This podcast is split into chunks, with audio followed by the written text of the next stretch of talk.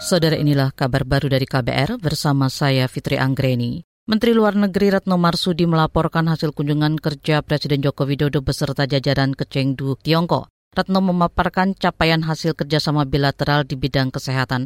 Menurut Retno, Menteri Kesehatan Budi Gunadi Sadikin sudah melakukan pertemuan dengan lebih dari 30 pebisnis di bidang kesehatan Tiongkok. Pertemuan itu untuk memfasilitasi kerangka kerjasama bisnis layanan kesehatan Indonesia Tiongkok dan Forum Investasi Bioteknologi. Pertemuan Pak Menkes menghasilkan 9 MOU sektor swasta, antara lain terkait transfer teknologi produksi vaksin termasuk halal vaksin, kemudian produksi alat diagnostik dan manajemen sistem informasi kesehatan. Menteri Luar Negeri Retno Marsudi menambahkan pertemuan antara Presiden Joko Widodo dengan Presiden Tiongkok Xi Jinping juga menghasilkan kesepakatan untuk mendorong penguatan kerjasama vaksin genomik dan bioteknologi. Hal ini guna menghadapi kemungkinan pandemi baru. Kesepakatan itu diwujudkan dengan membangun Bank Gen Nasional dan Pusat Bioteknologi di Indonesia.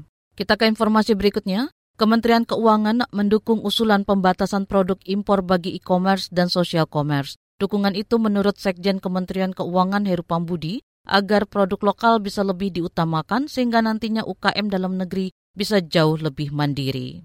Memang kita mesti harus membina UMKM kita. Itulah kenapa kita kumpul di sini. Salah satunya ya harus kita pikir adalah bagaimana kita membuat perintah presiden, para menko, para menteri itu menjadi konkret. Dan pada akhirnya membuat Indonesia dengan pasar yang 260-70 juta ini bisa mandiri. Sekjen Kementerian Keuangan Heru Pambudi mengakui UMKM dalam negeri masih harus terus mendapat pembinaan termasuk pemanfaatan teknologi digital. Sebelumnya Menteri Koperasi dan UKM Teten Masduki menyatakan barang impor seharga kurang dari 100 dolar Amerika atau setara 1,5 juta rupiah akan dilarang dijual di aplikasi marketplace. Pelarangan ini untuk melindungi keberlangsungan UMKM dalam negeri. Regulasinya akan diatur dalam revisi Peraturan Menteri Perdagangan tentang ketentuan perizinan usaha, periklanan, pembinaan, dan pengawasan pelaku usaha dalam perdagangan melalui sistem elektronik. Kita ke informasi olahraga.